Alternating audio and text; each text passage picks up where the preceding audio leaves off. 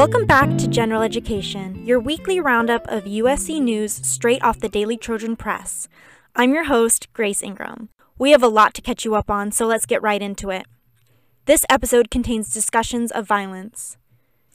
USC announced Tuesday that the Annenberg School for Communication Building, aka Old Annenberg, will undergo renovations following a $10 million grant from the Annenberg Foundation. The grant consists of a $5 million grant along with a $5 million matching gift. The architect, Quincy Jones, who designed the original ASC building in the 1970s, will be in charge of the redesign, according to a post on Annenberg's Instagram. There's no timeline for the multi-year project yet.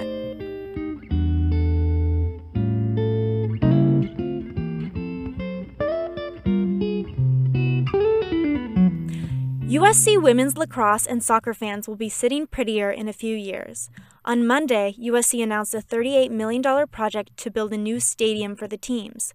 The 2,500-seat Rollinson Stadium is named after Joseph Rollinson, a Los Angeles philanthropist whose family now runs the foundation that gave $10 million toward the project. USC women's soccer coach Jane Aluconis is excited for the new stadium, saying, quote, "It will be an incredible place for our student-athletes to showcase their talents and their fight-on mentality," end quote. The stadium is expected to be finished in 2025. The project is part of what Folt described as a, quote, "strategic vision," end quote, to improve USC's athletics facilities. As part of this plan, Folt announced Thursday that the university will also build an improved USC baseball stadium and a new performance center for USC football.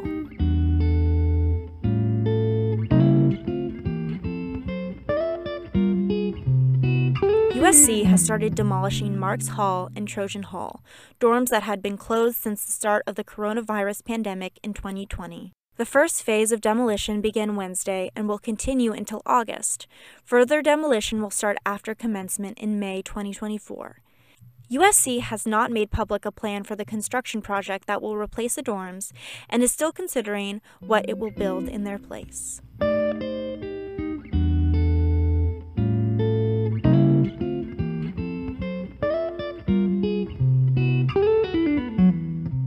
On Wednesday, the Committee of Interns and Residents announced a unanimous vote to ratify a new contract guaranteeing benefits for Keck School of Medicine house staff. The contract provides many benefits, including a $10,000 annual housing allowance, 6 weeks paid parental leave, a $1,400 annual education stipend, and salary increases across the board. The residents, interns, and fellows work rotations at a number of LA hospitals throughout the LA General Residency Program. Their negotiations with the Keck School of Medicine started in October and have focused on achieving equal pay and benefits to their LA County employed colleagues. Before this new contract, Keck School of Medicine employed residents earned an average of $10,000 less than their county employed coworkers who worked the same jobs in the same program.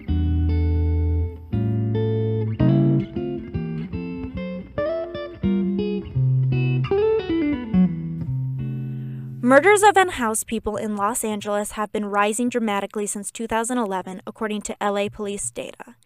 In 2011, there were 4 homicides, while in 2022, there were 92. I interviewed Zach Lara to discuss his article on the causes and consequences of these homicides. What was the timeline like for this story?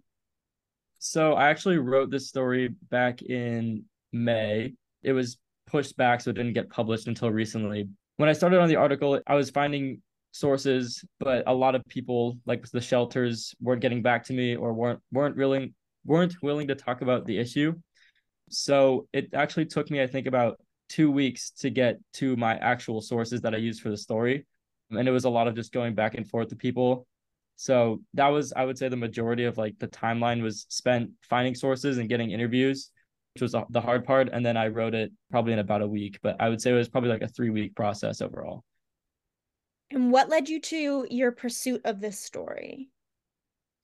Well, I took an assignment from my editor. It was just an assigned story idea, but I thought it was interesting because as I started to, I was doing a little bit of preliminary research on the issue just to like see if I was interested in writing it. And I saw like the numbers were kind of insane. So I thought that they needed to be shared, and I wanted to get the right people on the story to kind of like represent shelters and people that could speak on the issue, because I feel like it's kind of not very talked about. And I think it's an issue that a lot of people don't want to talk about because it's uncomfortable.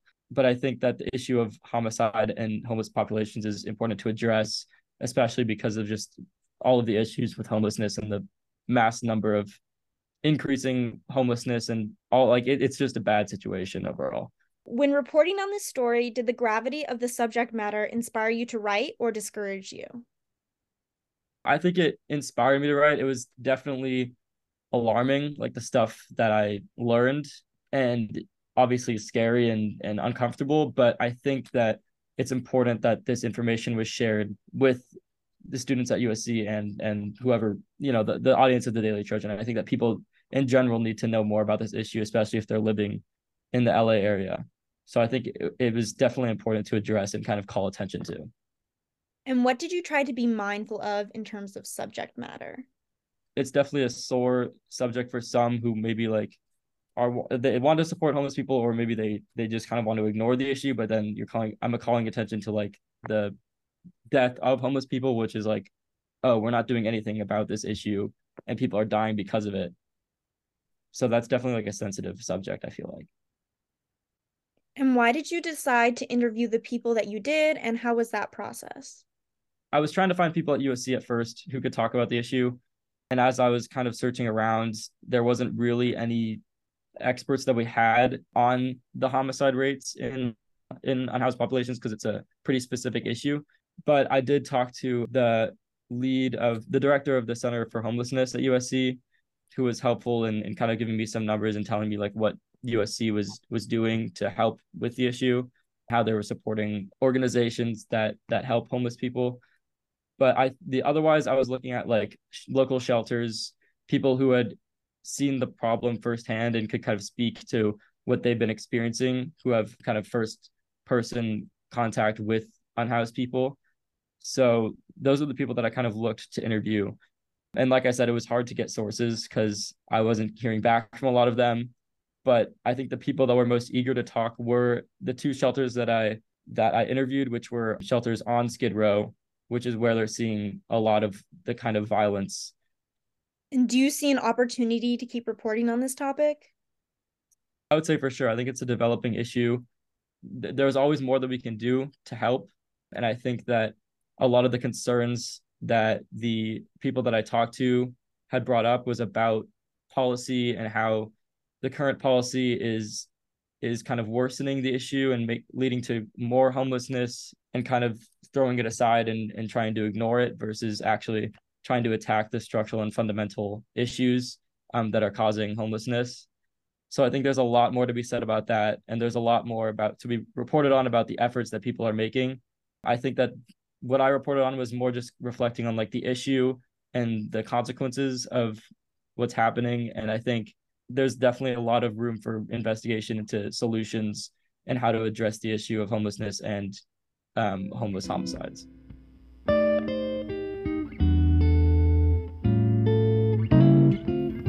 Dr. Ben Hemwood, professor at the School of Social Work and director of USC Center for Homelessness, had this to say regarding how the general public can respond better to the crisis of unhoused people.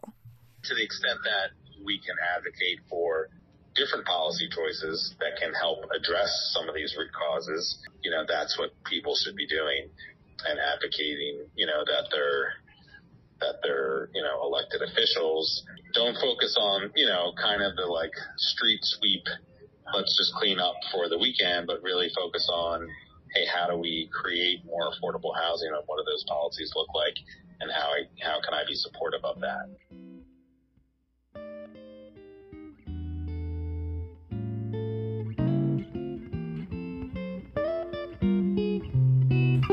This episode was hosted by Grace Ingram, written by Grace Ingram, Christina Chkarboul, and Jonathan Park, edited by Grace Ingram, produced by Grace Ingram and Christina Chkarboul. General Education is one of 3 shows on the Daily Trojan Podcast Network. You can find more episodes anywhere you listen to podcasts, as well as our website, dailytrojan.com. Visit the episode description for our links and more information. We hope you're enjoying your summer, Trojans. We'll be back next week.